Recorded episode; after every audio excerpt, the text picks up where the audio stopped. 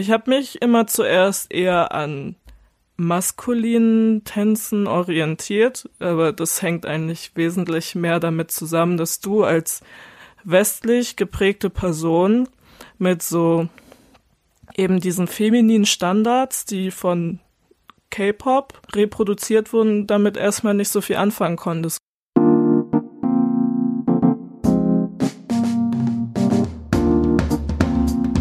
Herzlich willkommen bei der Folge 9 von Bin ich süß-sauer. Ich bin Songun und ich spreche mit queeren asiatischen Menschen in Deutschland über unseren Alltag, unsere Herausforderungen und unsere Träume. Bevor wir mit dem Gespräch heute anfangen, möchte ich euch auf zwei Dinge aufmerksam machen. Zuerst gibt es eine Frage von einer Hörerin, die ich gerne euch weiterleiten möchte. Sie ist queer und erlebt auf den Dating-Apps oft Rassismus. Die Menschen vergleichen sie zum Beispiel mit Anime-Figuren, da sie asiatisch aussieht und selbst bei den Daten kommt es immer wieder zur unangenehmen Situation. Mittlerweile ist sie sogar so weit, ähm, dass sie wegen der rassistischen Äußerungen gar nicht mehr so gerne auf den Dating-Apps unterwegs ist. Sie fragt, wie geht ihr mit solchen Begegnungen und Nachrichten um? Und wie können die Dating-Apps für die rassifizierten Menschen noch sicherer und freundlicher werden? Ähm, da ich seit 2006 aus dem Datingmarkt komplett raus bin, brauche ich eure ähm, Weisheiten und Tipps. Wenn ihr also guten Tipps habt, schickt mir bitte per E-Mail an binichsüßsauer.posteo.de oder eine Nachricht über Instagram. Ihr findet mich unter binichsüßsauer.podcast auf dem Instagram. Und das zweite ist, ähm, also apropos kein Daten mehr seit 2006, ich war bei dem Podcast Schwanz und Ehrlich zu Gast und habe bisschen über die Monogamie und auch über mein Coming Out erzählt. Schwanz und Ehrlich ist der meistgehörte deutschsprachige Podcast mit dem schwulen Schwerpunkt. Hört mal die Folge an und sagt mir bitte Bescheid, wie ihr die Folge findet. So, es war eine sehr lange Einleitung heute. Das Warten hat sich aber bestimmt gelohnt, weil wir wieder einen sehr interessanten Gast bei uns haben darf ich ihn bei euch vorstellen. Einen der drei GewinnerInnen von diesjährigen Spotify LGBTIQ Plus Podcast Workshop Sound Up, Tai. Hallo Tai. Uh. Hi. Ähm, ich bin Tai. Ich benutze er, ihm und oder keine Pronomen und ich bin queer, trans, non-binär und bin Thai-Deutsch. Ja, schön, dass du da bist, Tai. Ja, ich freue mich auch da zu sein. Du bist einer der drei GewinnerInnen vom Soundup dieses Jahr. Wie fühlt es sich an? Also ich, ich kann es immer noch nicht so richtig fassen, weil das ist ja schon eine krasse Produktionsförderung, die du gewonnen hast und du hast auch im Rahmen von Soundup schon viel mitnehmen können, wo krasse Gelder drin stecken. Aber so gewonnen zu haben, das freut mich einfach sehr, weil in meiner Idee steckt einfach sehr viel von mir drin, von dem, was ich auch privat mache und wie ich die Welt sehe. Von daher bin ich froh, dass das, ähm, ja, dass ich eben auch die Stimme dafür nutzen kann. Und wie heißt dein Projekt und worum geht es? Also mein Podcast wird heißen Safe Space ist relativ, was eine ziemlich nerdige Einstein-Referenz ist. Mein Podcast hat im Endeffekt nicht viel mit Einstein zu tun, aber nerdig ist er. Also in meinem Podcast geht es darum, dass marginalisierte Menschen in Nerd Spaces auch safer Spaces brauchen und dass diese safer Spaces nicht safe sind, nur weil wir alle irgendwo dasselbe Hobby haben. In welchen Nerd Space, also wie du sagst, ähm, geht es konkret? Genau, also ich fokussiere mich auf die deutsche Cosplay-Szene, dann auf Gaming und noch allgemein eher auf Serien, animierte Serien und Fantasy, Science Fiction. Mhm. Ich glaube, da brauchen wir auch ein bisschen Hintergrund ähm, oder ein bisschen Kontext, denn also Cosplay oder Anime-Serien und Gaming, also ich bin mit solchen Kulturen einfach aufgewachsen in Südkorea und ich glaube, die Zeit war auch ein bisschen anders. Also ich habe nämlich an der sowohl an der Mittelschule als auch an der Oberschule jeweils so Manga-Gruppe äh, gegründet und ich war so umgeben von einfach Menschen, die wie ich gerne so Mangas gezeichnet haben und also ich habe selber noch nie Cosplay gemacht, aber meine Freundinnen schon. Also ich bin so mit ja, mit der Kultur quasi aufgewachsen.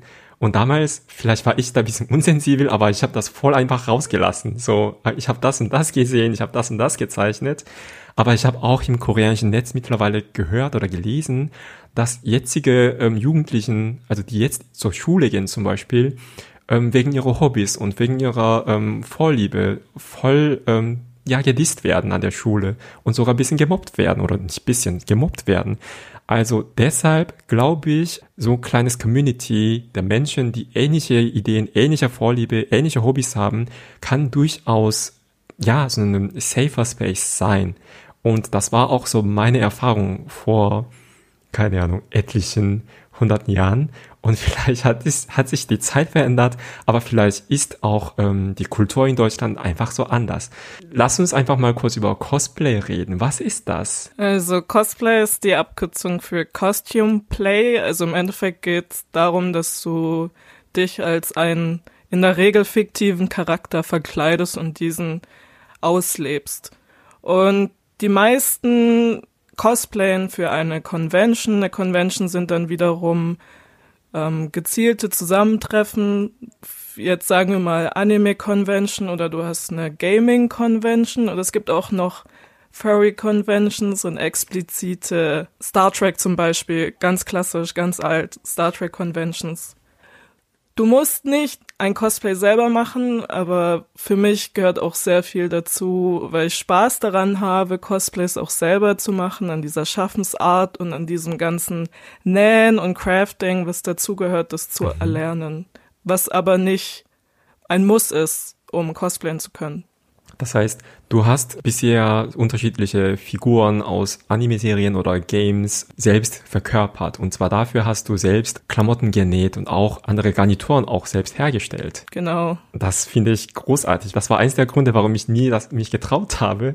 Nämlich so nähen und so handwerkliches tun. Das hatte ich einfach nicht drauf. Also wie bist du denn überhaupt dazu gekommen? Also Cosplay selber zu machen? Ich war halt damals mit 14 15 schon etwas in die japanische Popkultur vernarrt, was für Teenager in dem Alter ein bisschen intensiver sein kann. Es gibt auch natürlich mhm. Erwachsene, für die das intensiver ist. Aber für mich als ähm, asiatisch gelesenes Kind suchst du natürlich auch irgendwo Outlets, die einen coolen Aspekt von asiatisch sein verkörpern. Jedenfalls, mhm. es gab dann in Ludwigshafen das, die sogenannte Hanami. Das ist eine Anime-Convention slash Japan-Festival. Ich hatte nicht so richtig auf dem Schirm, wie viel Anime denn da drin steckte. Ich dachte mir so, okay, cool, Japan steht drauf als Marke. Gehst du mal hin, fragst deine andere Weep-Freundin, ob sie mit dir hingeht und im Endeffekt sind wir dann auch zusammen hingegangen, hingefahren. Mhm. Und dort habe ich dann zum ersten Mal Cosplay gesehen und ich hatte ehrlich gesagt richtige Vorurteile gegenüber Cosplay, weil alles, was ich gesehen hatte, sah halt sehr künstlich und nicht ansprechend aus. Wenn du das in Live siehst, dann siehst du in Live auch, wie krass das alles sein kann und wie viel Arbeit da drin steckt und mhm. wie groß das auch ist, wie viel Raum das einnehmen kann. Und dann war mhm. ich halt auch geflasht davon und dachte mir dann so, okay, ich kaufe mir jetzt eine Perücke und nächstes Jahr mache ich dann auch was, was ich dann auch gemacht habe. Mhm. Und erinnerst dich dran, wie es sich angefühlt hat, als du mit deinem, mit deiner Perücke und mit deinem Kostüm erstmals in der Öffentlichkeit standst? Also es hat so sich so angefühlt, als fällst du auseinander, weil dein Cosplay nicht so wirklich gut zusammengeschustert wurde. Aber sonst, also ich hatte dann halt auch noch ein Fan-Treffen von den Leuten, die aus derselben Serie gecosplayt haben. Und das hat sich dann natürlich toll angefühlt, dass du dann in so einem Space warst mit Leuten, die einfach dasselbe wie du gefeiert haben. Hm. Welche Charaktere hast du dann bisher so alles gemacht, also gecosplayt? Das sind schon einige. Ähm, mein, so letztes Jahr habe ich sehr viel aus JoJo's Bizarre Adventure gecosplayt. Hm. Mhm. Das ist eher so ältere Anime-Serie, ne? Du kennst sie? Ja, ich habe sie zwar nicht selber gesehen, aber ich habe darüber gelesen. Ah, okay. Das Coole eben daran ist, dass es zum Beispiel keine festgelegten Farben gibt, beziehungsweise dass es eigentlich auch so ein Ding ist, dass du nicht so akkurat sein musst mit den, mit der Farbauswahl, mit der Stoffauswahl. Ich meine, im Endeffekt ist, wäre das ja auch das Ideale am Cosplay, wenn du eben nicht so krass akkurat das machst, sondern so ein bisschen künstlerische Freiheit auch hast. Mhm. Aber eben in, in Jojo gibt's halt keine festgelegten Farbpaletten und dementsprechend kannst du dir aussuchen, was du machst und hast mehr Freiheit und es ist sehr, sehr fancy. Der Mangaka lässt sich auch sehr viel von italienischer Fashion inspirieren, gerade mhm. so was Schuhe anbelangt. Da ist wirklich so ein richtiges Fable dafür drin. Und da fühlst du dich einfach auch richtig cool in diesen Cosplays. Was, was habe ich noch gecosplayt? Mhm. Ah ja, Sportanime. Sportanime wäre auch so ein krasses Ding. Mhm. Warum ist das so krass im Sportanime? Naja, das, das Ding ist halt Sportanime. Die Leute, die Sportanime cosplayen, die sind alle sehr, sehr queer. Da ist so Aha.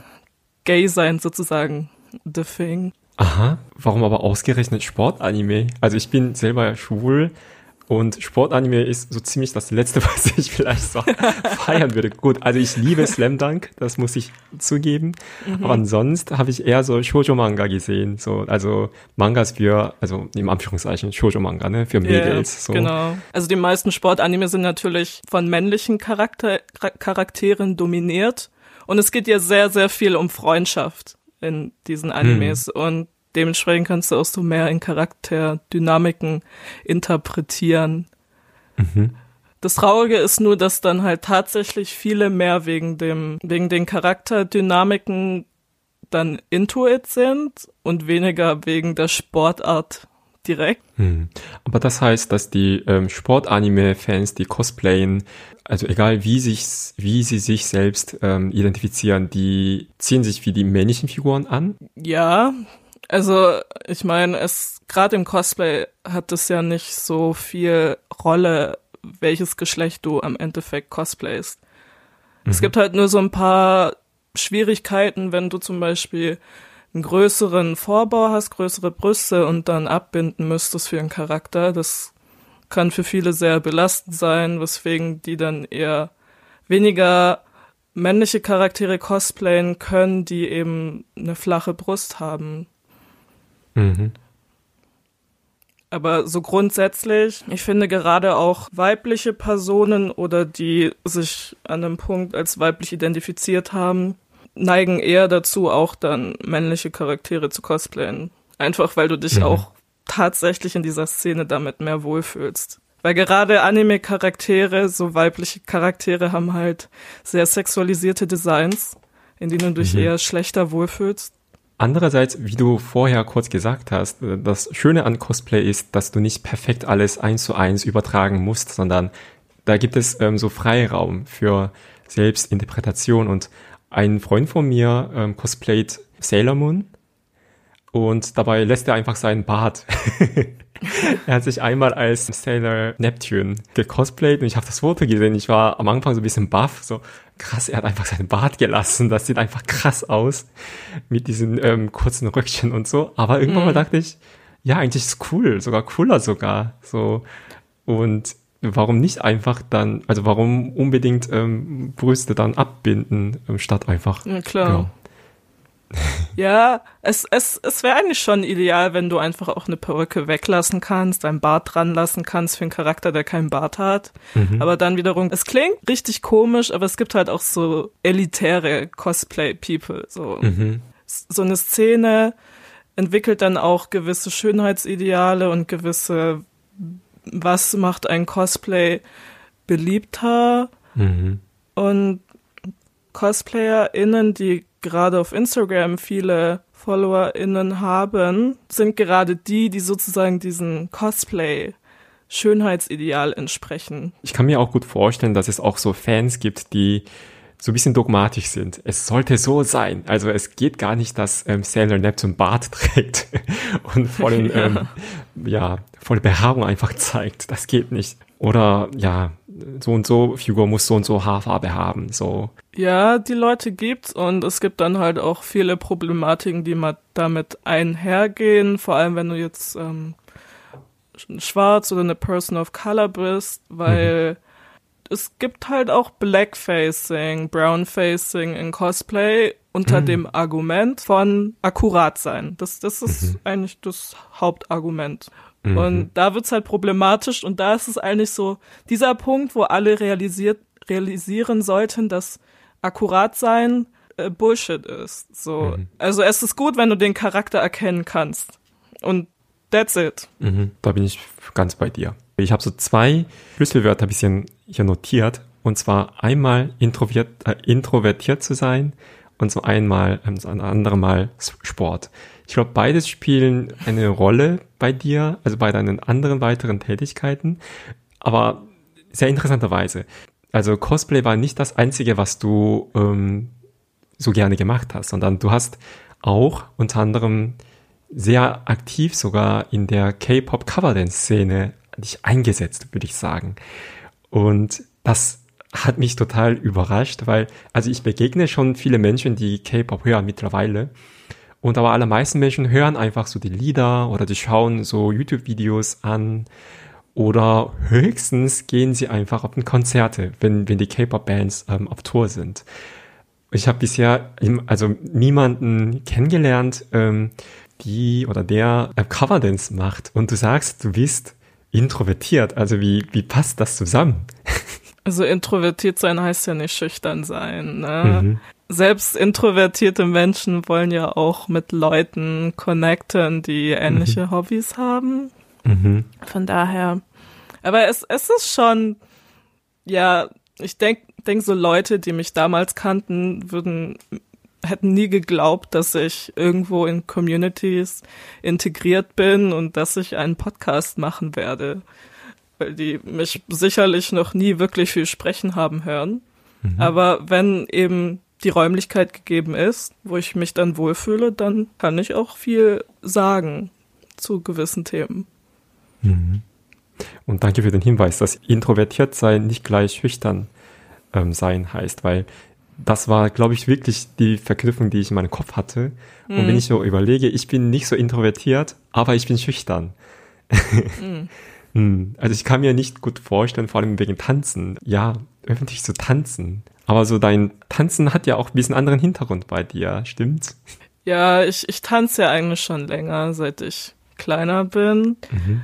Ich habe angefangen mit Tanzen in sowas typisch ländlich Deutschem. Ich habe in einer Faschingsgruppe Showtanz gemacht. Bam. Und wir haben eben immer auf, ja, wenn eben Fastnet Hochsaison war, also bei uns in Baden-Württemberg heißt es Fastnet, dann hatten wir dann halt auch wesentlich mehr Auftritte. Also das halt wirklich immer so auf diese Fastnet-Saison hin mhm. trainiert, um dann was zu zeigen. Es gab aber auch so ein bisschen Wettbewerbsbetrieb. Mhm. Ich habe mich da aber nie sonderlich wohl gefühlt, weil das waren halt meistens alles so wirkliche deutsche Kartoffeln, die da drin sind. Und ich habe dann aufgehört, als ich dann ins Gimmi gekommen bin, circa. Aber das Tanzen hat mich halt nicht, nicht so richtig losgelassen. Ich wollte es halt schon gerne weitermachen. Mhm. Und habe dann äh, in der Tanzschule, durfte ich dann ein Jahr Jazzdance machen. Das, das war schon etwas, äh, ein, ein Kampf mit meinem Vater, mit meinen Eltern, mhm. dass ich das machen durfte, mhm. weil ich ja schon Eiskunstlauf lange gemacht habe und ja, Geld, nur ein Sport. Aber dann hatte ich eine jüngere Schwester, die mhm. auch Eiskunstlauf und Tanzen gemacht hatte. Und es war dann für mich das Argument zu sagen, okay, wieso darf ich nicht tanzen? Und mhm. ich durfte dann tanzen, ein Jahr lang, mhm. bis das dann halt zeitlich nicht mehr mit dem Eiskunstlauf geklappt hatte. Und dann hieß es, ja, du musst dich entscheiden. Und ich habe mich dann fürs Eiskunstlaufen entschieden. Mhm. Und tanzen lässt sich dann trotzdem nicht weiter los. Dann gab es halt noch so diese typischen Tanzkurse für Standard- und Lateintänze, für so Abschlussbälle. Mhm. Und ja, dann bin ich irgendwann auf K-Pop gestoßen mhm. und da ging es dann weiter. Das heißt, du bist wirklich durch sehr unterschiedlichen ähm, Art von Tanzen durchgegangen, also schon in deiner Jugendzeit. Was war das so Spannende dran an K-Pop? Also jetzt explizit die Tänze. Das Spannende ist halt, dass du sehr viele unterschiedliche Stilrichtungen auch drin hast, die dann miteinander verknüpft wurden. Inzwischen, jetzt wo ich eben nicht mehr in der Szene bin, kann ich auch sehen, dass gewisse Sachen etwas problematischer sind. Mhm. Aber damals hattest du halt einen Tanz, der so ein sexy Dance, dann hattest du einen Tanz, der halt so richtig cutesy war, mhm. wie du es eigentlich schon von ähm, japanischen Pop kanntest. Und dann gab's halt auch so diese Badass-Dances, mehr an Hip-Hop angelehnt und du hattest halt von allem etwas. Und mhm. das war eben das, was sehr appealing war. Du warst ja auch auf dem Wettbewerbe. Ja, ja, ich war, glaub so drei Jahre lang waren, sind wir auf Wettbewerbe gegangen mit unserer Tanzgruppe. Mhm. Und da habe ich ja auch einiges von der Szene gesehen. Und K-Pop Cover Dance, wenn unsere HörerInnen davon noch nichts gehört haben sollen, kannst du ein bisschen kurz erklären? Also, also was ist das ganz genau? Ich glaube, es ist am einfachsten zu vergleichen mit Videoclip Dancing. Das war immer so damals auf MTV sind eben die Videos gelaufen zu bestimmten beliebten Songs und dann gab's halt Tänze, zum Beispiel Britney Spears oder Justin Bieber, Chris Brown und du wolltest dann halt praktisch genauso tanzen wie die Stars und hast Tanzschritte davon kopiert und übernommen, mhm. eventuell auch noch so ein bisschen Eigeninterpretation dazu gefügt. Und es gibt ja auch in Deutschland wirklich Videoclip Dancing als Disziplin sozusagen. Mhm. Und K-Pop Cover Dancing macht das Ganze halt mit K-Pop Songs mhm. und ich glaube, heutzutage gibt es kaum noch äh, Pop Populärmusik aus Korea, die eigentlich keine Tänze hat. Da gehört mhm. der Tanz eigentlich schon zum Lied, zum Konzept, zu all dem hinzu. Es ist nicht nur ein Lied, es ist viel mehr als nur ein Lied, was dazugehört. Mhm. Und mhm. der Unterschied jetzt halt zu K-Pop Cover Dancing ist halt einfach, dass du viel krasser auf Details achtest und auf Perfektion sozusagen. Mhm. Vor allem als Gruppe sollte sehr synchron tanzen auch. Ja, das mit der Synchronität war immer so ein Ding in unserer Gruppe. Also, wir waren jetzt zum Beispiel eine sehr krass gemischte Gruppe also von den Typen, aber auch von den Körpertypen. Das macht ja auch vom optischen Bild sehr viel aus, welche Körpertypen mhm. alle haben.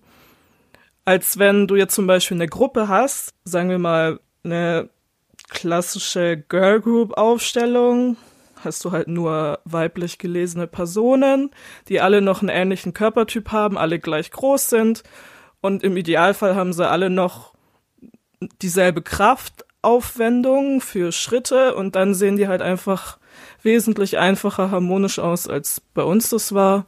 Es war für uns immer so ein krasser Struggle, harmonisch zu sein, aber es war für uns halt auch immer so dieser Punkt, dass wir dann halt die bunte Gruppe waren. Mhm. Und ich freue mich ja auch immer, wenn es so bunte Gruppen gibt, die einfach diverse aussehen, als dass du dann noch so gewisse Sachen reproduzierst, dass du Leute ausschließt wegen, weil sie nicht reinpassen mhm. von, vom Körper einfach. Mhm. Mhm. Ja, das sprichst du wirklich einen sehr wichtigen Punkt in K-Pop-Szene und K-Pop-Industrie, ne?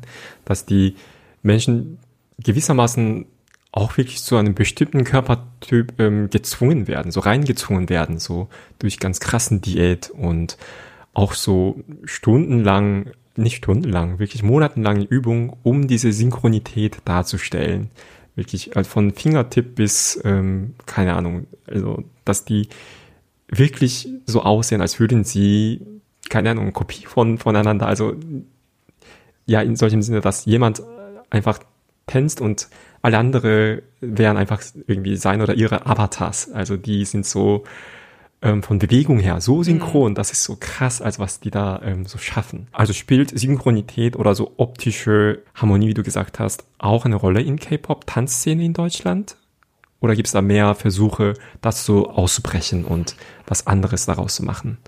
Das ist jetzt so die Frage. Es, es gibt ja schon einen Wettbewerbsbetrieb und mhm. die haben dann auch gewisse Kriterien. Also wer, solltest du im Idealfall schon harmonisch tanzen und synchron.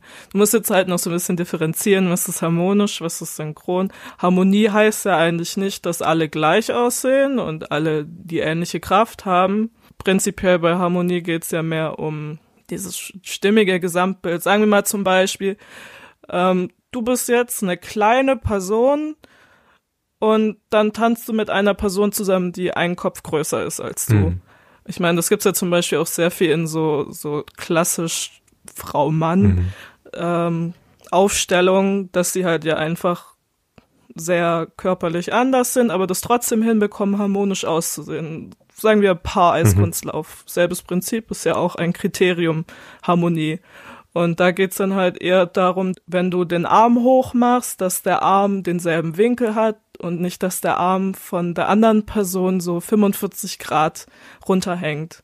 Und da sind so Winkel, aber gleichzeitig auch eben dieser Kraftaufwand. Du musst ja in der Lage sein, Bewegungen abzustoppen. Wenn du zum Beispiel den Arm raushaust, Arm abstoppen. Und dann gibt es zum Beispiel Personen, die eben noch nicht so gut darin sind, äh, Bewegungen abzustoppen und da fliegt der Arm halt zum Beispiel ein bisschen weiter nach hinten. Und da geht's so ein bisschen auch mehr so um Positionen hinbekommen, gerade so diese pointierten Bewegungen. Und Synchronität ist ja dann vor allem auf die Musik, die Zeit sozusagen stimmig hinzubekommen. Mhm. Und dann natürlich auch zur selben Zeit wie die anderen diese Bewegung auszuführen. Mhm. Also es ist natürlich schon auf jeden Fall ein wichtiges Kriterium für Wettbewerbe. Ich beklag mich da jetzt halt nicht, aber du musst halt trotzdem bedenken, dass es einfach für Gruppen, die ähnlich aussehen, einfacher ist. Mhm. Mhm. Und wenn du halt jemanden hast, der aus einfach auffällt, dann ist diese Person automatisch so ein Eyecatcher, mhm. wenn du tanzt. Und da ist es natürlich die große Aufgabe, wie kriegst du es hin, dass diese Person dann harmoniert mit den anderen. Mhm. Wie du auch angesprochen hast, ähm, K-Pop-Szene ist zum einen irgendwo sehr queer, also vom Auftritt her, aber zugleich reproduziert halt K-Pop-Szene ganz schön äh, das, was als normative Geschlechterrolle gelten. Zum Beispiel, es gibt ganz krasse ähm, Unterteilung zwischen Boybands und Girlbands oder Boygroups und Girlgroups. Also das stellt einfach die Genderbinarität total. Und auch wie du gesagt hast, ähm, die Choreografien, die sehen manchmal so übertrieben, ja, man betont einfach so gewissen ähm, Art der Menschen, also durch Bewegung, dass ähm, ja, dass die Girlgroups ganz andere Bewegungen machen als Boygroups zum Beispiel. Wie fandst du das, als du selbst die Tänze dann ähm, gelernt hast und mit diesen Choreografien dann aufgetreten bist? Also für mich als Person, ich meine, ich war ja noch irgendwo am Anfang vom Herausfinden von meiner Geschlechtsidentität und wie ich verortet bin. Meine Tanzgruppe hat auch ein kleines Coming Out miterlebt. Mhm. Von daher aber für mich, ich habe mich immer zuerst eher an maskulinen Tänzen orientiert, aber das hängt eigentlich wesentlich mehr damit zusammen, dass du als westlich geprägte Person mit so eben diesen femininen Standards, die von K-Pop reproduziert wurden, damit erstmal nicht so viel anfangen konntest. Und gleichzeitig spielt natürlich auch so internalisierte Misogynie mit rein. Mhm. Und irgendwann habe ich dann halt auch angefangen, einfach, wenn du in dieser Szene bist und Leute kennenlernst, die dann halt auch so mehr Femme-Style, Dances tanzen und das feiern, mhm und du das dann auch mal machst, dann lernst du auch den Spaß daran zu haben. Mhm. Aber ich weiß noch so, wir haben da auch immer so öfters drüber gesprochen, gerade so was zum Beispiel auch stört jetzt bei K-Pop-Idols, mhm. wenn du zum Beispiel männlich gelesene Personen hast, Männer, die eben in einer Boygroup sind. Mhm. Und es gibt ja in so Reality-Shows oft solche Challenges, dass du dann Tänze von anderen K-Pop-Gruppen nachtanzt. Mhm. So was, was halt gerade beliebt ist, zum Beispiel Tries, weil Tries krass beliebt war, dann sollten die dann auch ein Tries-Refrain tanzen. Und das, was dann halt immer so wo ich mich frage, sowieso, dass sie dann die Bewegungen machen, die halt etwas hyperfemininer wirken, dass sie die dann einfach so eine maskuline Version draus machen. Wo ich mir denke, so, was hindert dich daran, mhm. diesen Tanz so zu tanzen, wie er eigentlich ist? Mhm.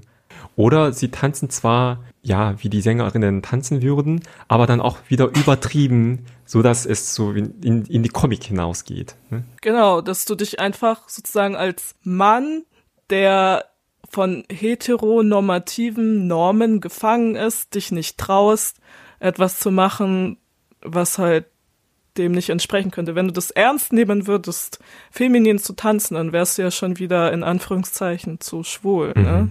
Das ist das Lustige an K-Pop-Szene oder auch in J-Pop-Szene, dass ähm, Schwulsein in Subkultur sehr gerne gefeiert wird. Es gibt ja massenweise ähm, Fan, ähm, Fanfiction und auch so ähm, ja Mangas, die die K-Pop-Stars als Hauptdarsteller, Hauptdarstellerinnen haben und ganz, ganz häufig sieht man so homoerotische Handlungen von real existierenden Personen. Das, ähm, ähm, das Bandmitglied A und B sind eigentlich zusammen und die sind Liebhabern und so weiter und so fort. Und die Sänger spielen damit auch gewissermaßen auch, ne? Also vor der Kamera so. Aber es gibt ganz feine Grenze zwischen, das ist zu viel und das ist erlaubt. Das tut gut, also das wird gefeiert im Fandom oder das wird ab, abgestoßen. Und das ist das, was ich auch zum einen interessant findet, aber auch eigentlich ja problematisch finde und dass da auch nicht so einen hohen Akzeptanz oder keine Ahnung, so Anerkennung ähm, stattfindet. Denn wie viele K-Pop-Stars kennen wir, die so geoutet sind, ne? Vor allem die halt richtig geoutet sind und nicht von denen du es sozusagen weißt, mhm. aber die können es halt nicht offiziell zugeben. Mhm. Mhm. Ich meine, es gibt auch K-Pop-Bands oder K-Pop-Stars, die ähm, geoutet sind als queer, aber dann wiederum sieht man die überhaupt nicht auf dem Fernseher. Ne? Und deshalb können die auch mhm. nicht irgendwie in den Mainstream reinkommen, sondern das sind halt Geheimtipps oder überhaupt nicht. Also die werden überhaupt nicht irgendwie gesehen. Also K-Pop-Szene oder K-Pop-Industrie in Korea ist, ähm, ja, hat noch einen langen Weg, wirklich offen zu werden. Das auf jeden Fall. Ich meine, wenn du einfach schon bedenkst, wie die sich auch gegen Feminismus sträuben. Wie möchtest du dann hm. sozusagen po Akzeptanz, Positivität für schwule Männer ähm, aufbauen, wenn das, wofür du die diskriminierst, sozusagen, dass die für dich zu weiblich sind irgendwo, das funktioniert ja nicht. Mhm. Es gibt deshalb auch so queere Menschen, die queer Marketing von K-Pop-Bands einfach ablehnen. Und die sagen, es gibt, es gibt queere Sänger, Sängerinnen oder queere Personen, die Musik machen. Warum unterstützen wir nicht direkt die Person, sondern wir feiern einfach die mhm. ähm, queer Ästhetik oder queere Verhalten oder queere ähm, Beziehungen nur andeuten, um, um die Fans ähm, anzulocken. Ähm, oder, oder wie siehst du das? Also sollten wir sowas einfach komplett boykottieren oder öffnet das irgendwie dann doch irgendwie so eine Tür für ja Menschen, die das sehen und dann vielleicht bewusst werden, dass man sowas eigentlich mag und eigentlich gerne auch so sein möchte. Wie siehst du das? Das kommt, glaube ich, auch ein bisschen drauf an. Also ich muss zum Beispiel an die Band Luna denken. Mhm. Ich, ich selber war jetzt nie wirklich so ein krasser Luna-Fan. Weiß nicht, hat bei mir einfach nicht geweibt, aber ich kenne sehr viele, vor allem Queer People, die richtig into Luna sind. Also Luna ist eine Girl Group. Und die haben auch in ihrer Storyline, die sie durch ihre Musikvideos ziehen, bauen sie so eine homoerotische, sapphic, lesbian angehauchte, ja, Dynamiken auf mhm. und die werden halt auch von einer Queer Community krass gefeiert mhm. und Luna weiß das auch, dass die LGBTQ Plus Community sich selbst da irgendwo wiedersehen kann und ich glaube, die haben sich auch eher positiv dazu geäußert. Mhm. Es macht schon was aus, wenn du sagen wir mal, die Personen sind jetzt nicht explizit queer. Mhm. Aber du kannst halt so fiktionell auch solche Geschichten vermarkten. Aber da geht's jetzt wiederum um Fiktion, um Musikvideos, mhm. um die Geschichte in Musikvideos. Es ist jetzt was anderes, wenn du Reality-Shows hast oder wenn die einfach nur ein, mh, hm, wenn die ein Konzert haben und wo sie dann sehr nah miteinander singen und sich wirklich im Gesicht schon mit den Lippen sind, ne? So, dann ist halt die Frage, so was ist Fanservice? Weil wenn, mhm. wenn du es nur machst, weil es Fanservice ist, das finde ich wiederum, das, damit kann ich auch nicht wirklich viel anfangen. Mhm. Du nutzt es sozusagen aus, um daraus Profit zu ziehen. Das finde ich nicht gut. Mhm. Aber wenn du jetzt vorhast, solche Geschichten zu promoten, dann finde ich, es trägt auf jeden Fall was Gutes bei. Mhm. Aber dann wiederum wäre es natürlich auch super, wenn sie wirklich sich dafür aussprechen, öffentlich oder irgendwas für die LGBTQ-Plus-Community in Südkorea machen würden. Mhm. Du hast ein bisschen über die Motivation oder Intention dahinter gesprochen, wenn ich das so grob zusammenfassen darf. Und das Ding ist, wir können das nie herausfinden. Also, mhm.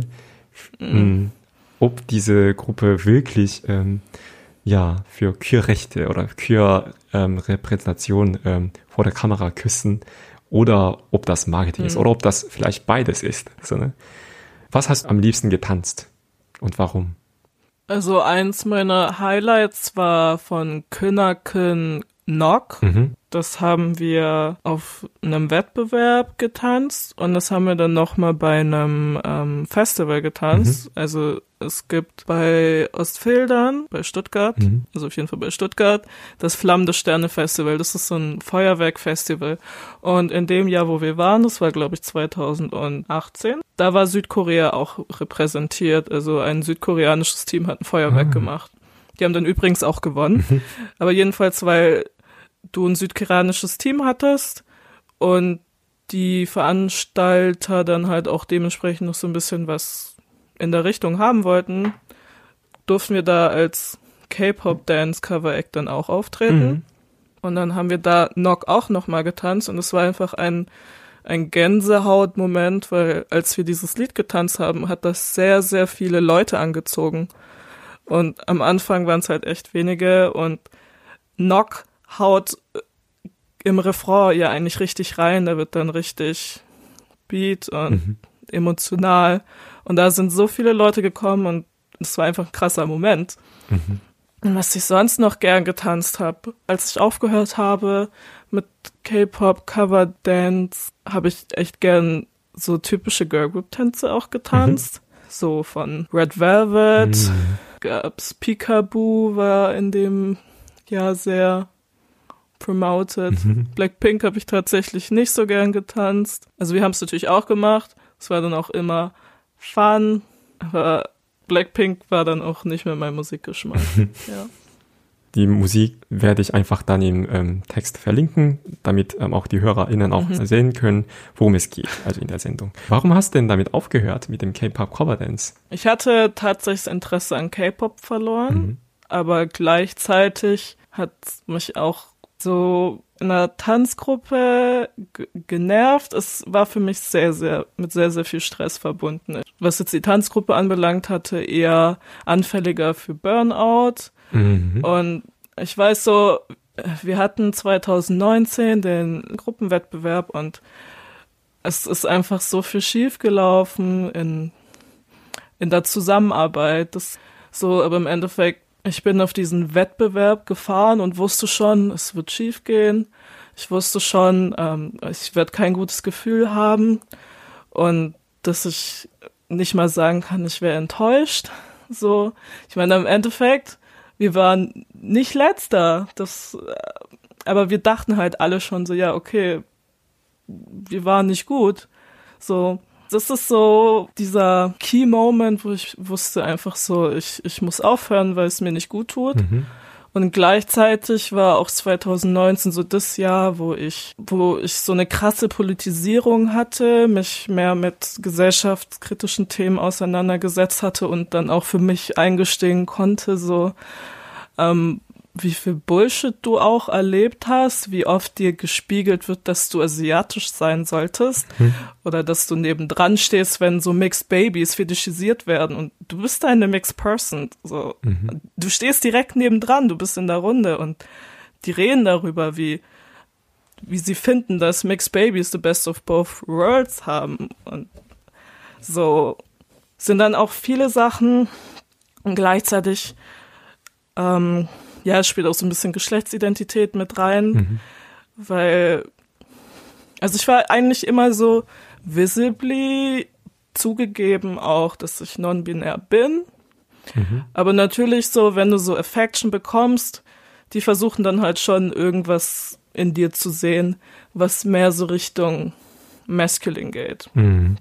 So, ich, ich habe auch in dieser Szene von wildfremden Personen so eine Liebeserklärung bekommen, was mich richtig abgefuckt hat. Mhm. Also nicht abgefuckt im Sinne, dass es mich irgendwie krass belastet hat, aber ich finde es einfach nur so, wieso? Mhm. Du hast mich gesehen, du saßt im Publikum.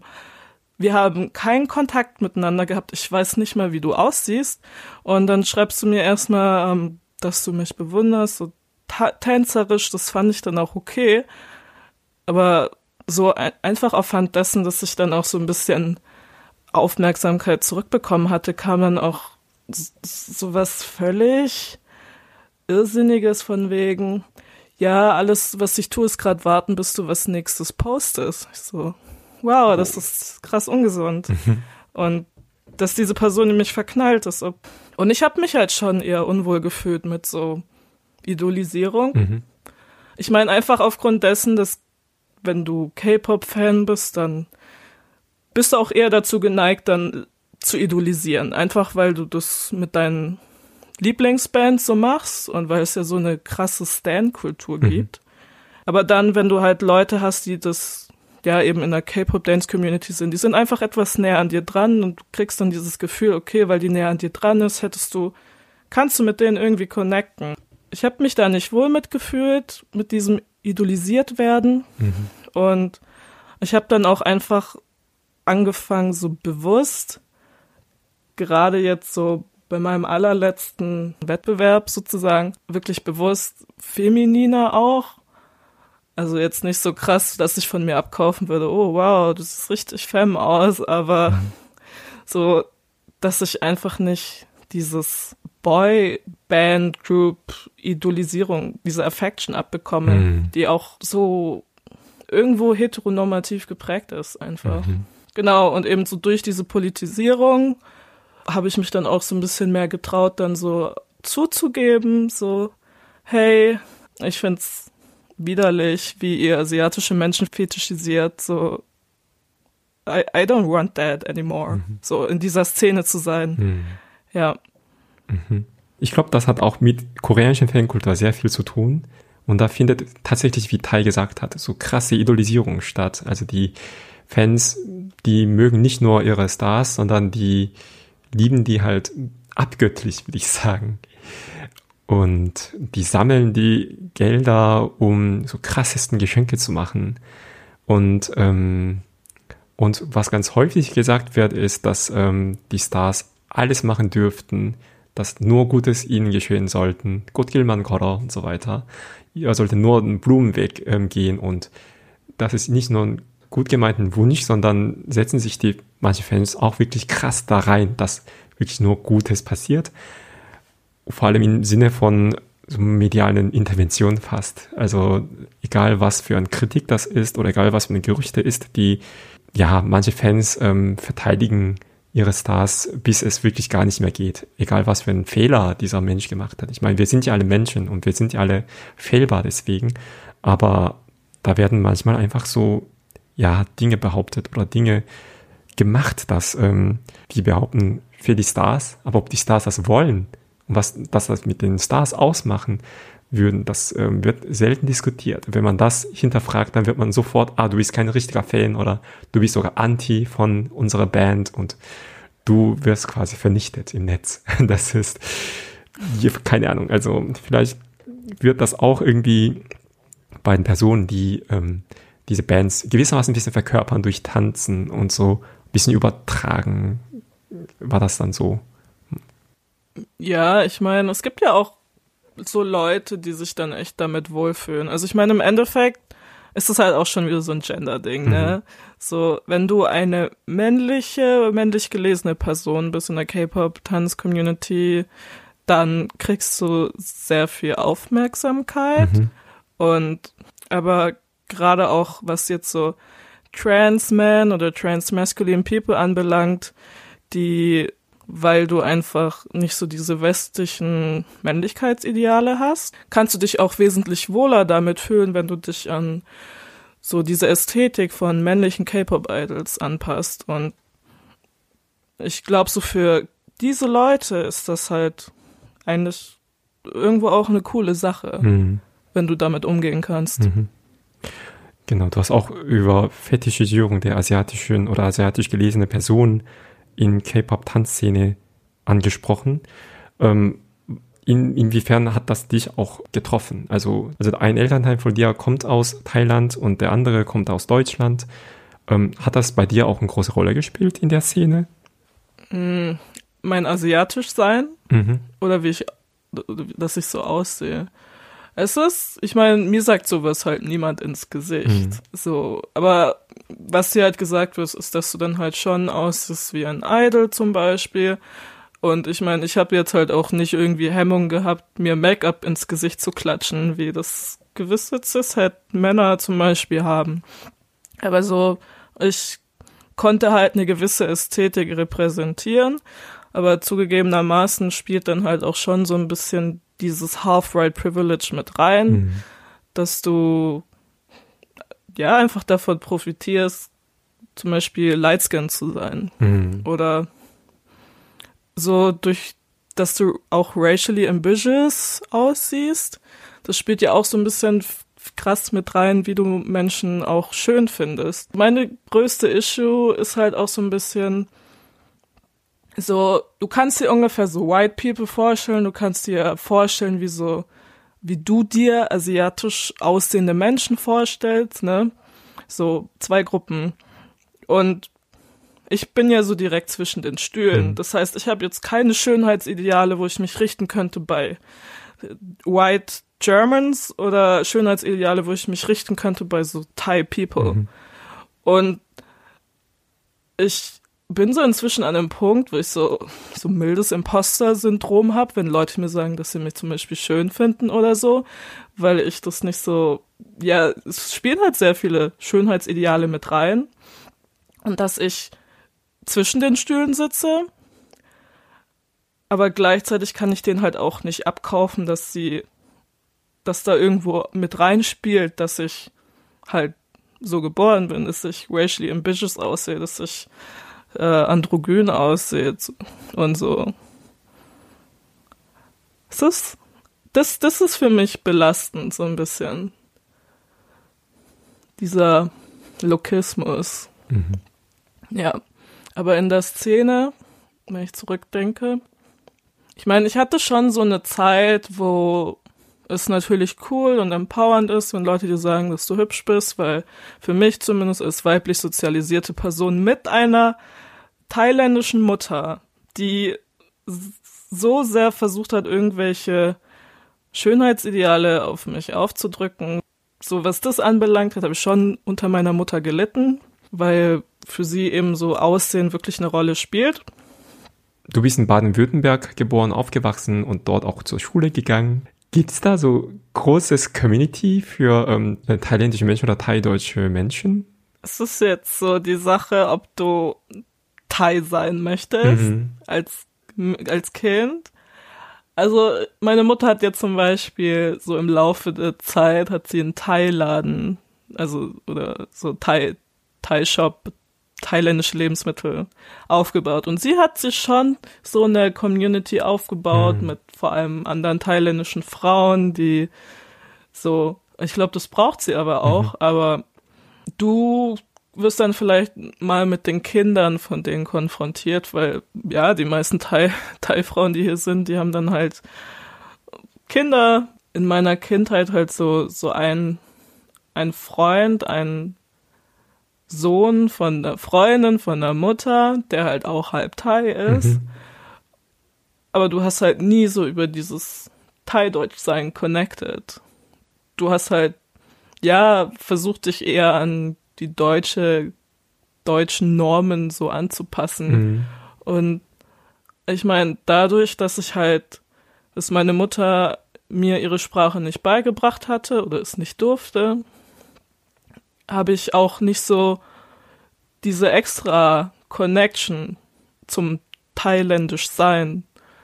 Und dementsprechend fühlst du dich da auch sehr, sehr disconnected dazu, dass du nichts mit diesem Thai-Sein zu tun haben möchtest. Und in der Schule warst du halt immer so dieses asiatische Kind, ne? Also Thailand war vielleicht, war halt eigentlich kein Begriff.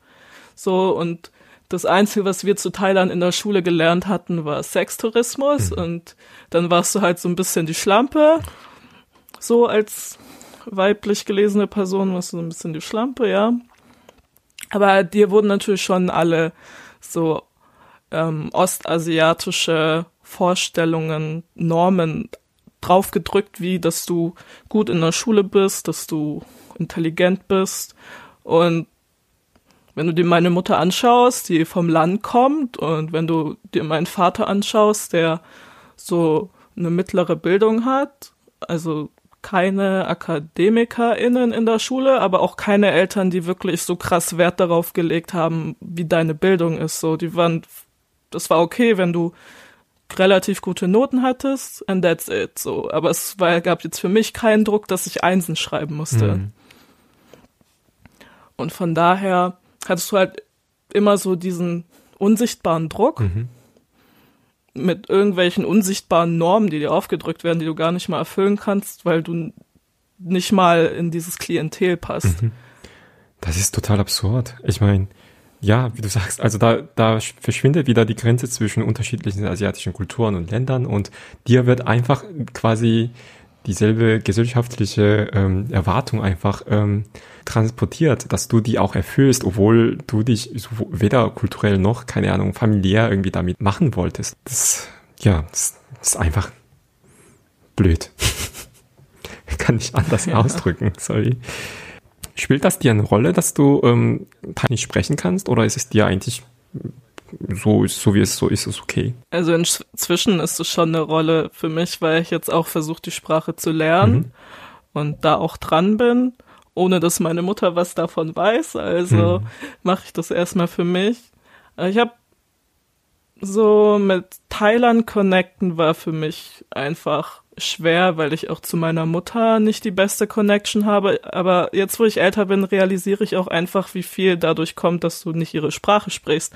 Und dass halt auch jetzt von deinem weißen deutschen Vater einfach so das genommen wurde, dass er nicht möchte, dass wir zu Hause Thai sprechen. Und wenn die Sprache zu Hause eben Deutsch ist, oh. dann lernst du halt keinen Thai. Mhm. Ja. Mhm.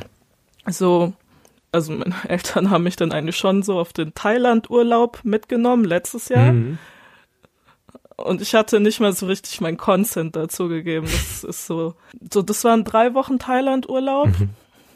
Eine Woche auf jeden Fall wollten die aufs Land und ich habe ihr dann halt gesagt, so ich habe mich halt wirklich geweigert, ähm, mit auf die Familie aufs Land zu gehen, mhm. einfach weil ich keine Connection zu denen aufbauen kann. Weil als erwachsene Person, diese Sprache nicht zu sprechen, bist du einfach nur ein Fremdkörper da. Mhm.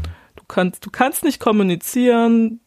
Das ist, das war für mich, ja, einfach ein, ein Anxiety-Moment. Also habe ich mir dann gesagt, okay, nutze einfach diese Woche und buchst dir noch so einen Tokio-Urlaub und dann gehst du wieder nach Thailand zurück und machst dann noch mal eine Woche Bangkok. Mhm. Ja, aber ich habe dann so während diesem ganzen Urlaub gemerkt, so, dass mich schon das Land interessieren kann.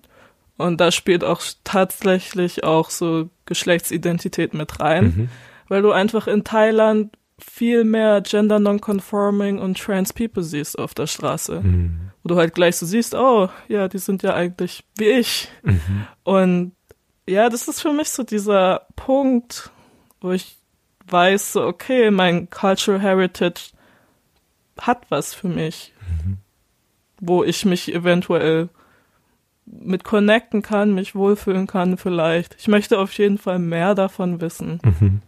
Ich finde es sehr interessant, weil das ist genau der Punkt, wo ich in Korea sehr wenig entdecken konnte. Und deshalb fühle ich mhm. mich, also was mein Schwulsein betrifft, fühle ich mich in Deutschland wohler als in Korea. Und das mhm. ist, ähm, ist es bei dir dann umgekehrt? Kann ich dir das so sagen? Also ich meine, ich habe jetzt noch nicht in der Gesellschaft gelebt. Ich war mhm. ja nur praktisch Touri. Mhm. Ich weiß nur, dass ich mehr erfahren möchte, so über die mhm. Trans-Community da und über die LGBTQ-Plus-Community so in general. Mhm. So in Thailand, es, es gibt halt schon so dieses typische binäre, also so Cis-Frau, Cis-Mann, aber so Trans-Frauen, Trans-Männer sind schon verbreiteter. Mhm. Und inzwischen gibt's auch durch eben westliche Werte kamen dann halt auch so neue Begrifflichkeiten dazu und dementsprechend gibt's jetzt auch äh, mehr Personen, die zu non-binär sein stehen. So. Von daher, ich, ich kann, ich kann nicht beurteilen, ob ich mich da wohler fühle. Mhm. Ich meine, es gibt, das Problem in Thailand ist halt einfach auch nur, ja, die Gesellschaft so ein bisschen ist schon ähm, krass koloristisch. Mhm. Also du, du hast halt einfach so haufenweise Vorteile, wenn du light-skinned bist. Mm, mm, ja. Mm. Und ich meine, das weiß ich einfach von meiner Mutter, weil meine Mutter ist brown, so, sie ist darkskin, sie ist vom Land und du hast halt so diese Assoziation, okay, mhm. auf dem Land sind sie halt nicht zivil sozusagen. Und es gibt ja auch natürlich so krass viele Bleichprodukte für die Haut. Mhm. Ich weiß mal, wie ich so ganz interessiert vor so einem Deo stand, wo ein Deo mit Bleicheffekt und frage ich so, okay, wieso willst du dir die Achseln bleichen? Aber nur die Achseln. Aber gut. Hat vielleicht auch ein paar Vorteile. Wenn du, mhm. ja, mit gestreckten Armen durch die Straße die ganze Zeit läufst, ja, vielleicht. ja, genau. Ja. Mhm. ja, aber meine Mutter das merkst du einfach, wenn du aufwächst, dass sie so eine Obsession auch mit mhm. heller Haut hat. Mhm. Hm. Und das ist in Südostasien ja sehr verbreitet. Hm. Leider. Hm. So, und natürlich auch, wie zum Beispiel schwarze Menschen dort behandelt werden oder allgemein einfach Menschen, die jetzt nicht high sind und nicht white sind, so wie die behandelt werden, das ist wesentlich krasser, als wie jetzt zum Beispiel so BIPOC hier in Deutschland behandelt werden. Hm. hm. Dasselbe könnte man vielleicht auch über Südkorea sagen. Also da gibt es jetzt mittlerweile ja. ein bisschen so Rassismusdebatte, aber ähm, ich meine, Deutschland ist auch nicht so weit mit der Rassismusdebatte, aber in Korea, mh, hm, da ist echt ja. viel. Ich meine, es spielt ja auch viel mit rein, wie viele verschiedene Minderheiten du auch dort überhaupt repräsentiert ja. hast. Ja. Und in Südkorea ist die Rate ja nicht so hoch. Mhm. Aber mhm. in Thailand gibt's halt nur so diese ganzen White Expats. Mhm. So. Also ich meine, es sind nicht nur White Expats, ne? Es gibt auch ähm, BIPOC-Männer vor allem, die sich in der Hoffnung, irgendeine thailändische Frau holen zu können, mit die sie mit ihrem Geld begeistern können, so, you know. Ja. Hm. Aber es ist dann mehr so ein äh, Sexismus-Problem. Hm. Gibt es etwas, was du noch sagen möchtest? Also jetzt, wenn es um die K-Pop-Szene geht, mhm. ne? Also wenn du K-Pop-Fan bist und tanzen möchtest, mhm. dann lass dich von nichts abhalten. Aber such dir natürlich schon diverse Menschen. So.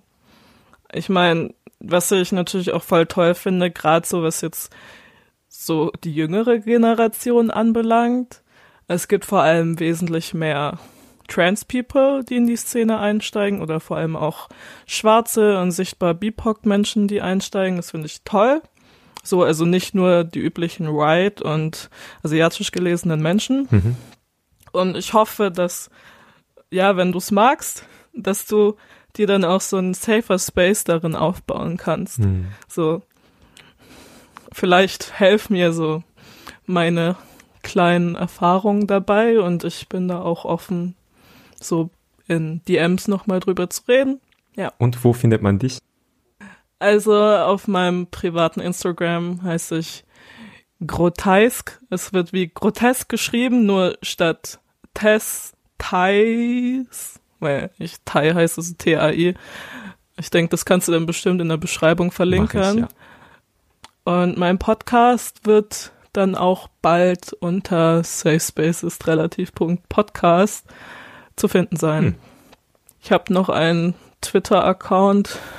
Kann man mich auch gern anfragen bei Interesse. Da schreie ich in die Welt hinaus, was ich gerade an Fandoms toll finde. Mhm. Und was meinen Podcast anbelangt, wird es eventuell auch noch einen TikTok-Account oh, geben. Oh, wow. Was wünschst du für dich persönlich? Also was ist dein Traum in dem Sinne? Wenn ich das runterbreche, so tatsächlich möchte ich so wirklich so für ein Jahr mhm. oder eventuell auch länger in Thailand sein und leben und das erleben und kennenlernen aus meinen Augen und nicht immer nur mit meiner Mutter irgendwie. Mhm. Und gleichzeitig hoffe ich, dass ich auch ja so irgendwann mal weiß, was ich in, in Zukunft machen möchte. Mhm. Aber gerade konzentriere ich mich dann erstmal auf den Podcast und schau mal, wie sich das entwickelt, denn ich habe viele Ideen für Folgen, viel vor. Ich hoffe, dass ich dann auch mich am Arsch packen kann und das alles durchsetze. Mhm. Genau. Und natürlich, so am Ende möchte ich immer noch einen Ort haben, so ein safer Space einfach, ne? Mhm. Darum geht's in meinem Podcast mhm. und das ist so meine Lebensmission, dass ich ein safer Space habe. Mhm. Und auch natürlich so mehr Cutie BIPOC kennenlerne, die mhm. like-minded sind. Mhm. Ich bin sehr gespannt auf deinen Podcast und ich bin mir ziemlich sicher, dass es ein total toller Podcast sein wird. Du verschwindest langsam aus dem Bildschirm. Dein Zimmer ist dunkel gerade. Ja, es, es wird dunkel. ja. Also für die HörerInnen, ähm, ja, bei Thai ist gerade kein Strom und deshalb war, war Thai bisher auf ähm, Fenster und Sonnenlicht ähm, angewiesen und jetzt ist halb sieben. Mir fällt jetzt aber noch etwas Wichtiges ein, was alle HörerInnen wissen dürfen, ist, dass ich über das Spotify Sounder Programm mhm. nur über deinen Podcast erfahren habe. So. Hört meinen Podcast, Leute. Es lohnt sich. ja, ich poste ja auch nicht regelmäßig, aber dass jemand das tatsächlich gelesen hat und ähm, sich da beworben hat und sogar den Preis gewonnen hat, das ist ja Wahnsinn. Ja, da darfst du dich auch ein bisschen fühlen. also ich drücke dir die Daumen, das wird gut gelingen, bin ich sicher. Und bleib gesund. Und ja, wir sehen und wir hören uns auch bald wieder. Das kann ich dir nur alles zurückgeben. Bleib gesund. Danke. Während dieser Zeit. Das werde ich tun. Und also für unsere HörerInnen, ähm, wenn ihr die Sendung ähm, gern gehört habt, dann einfach schaut mal vorbei bei meinem Instagram-Account, heißt bin ich süßsauer.podcast. Und ja, neue Episode erscheint am ersten Tag jeden Monat. Und ja, ihr bleibt auch gesund. Und wenn ihr auch noch Fragen habt, ähm, die ihr gerne auch an weiteren HörerInnen stellen möchtet, dann ähm, schickt das einfach mal. Gut, dann ähm, wir hören uns bald wieder im nächsten Monat und bis dahin. Tschüss.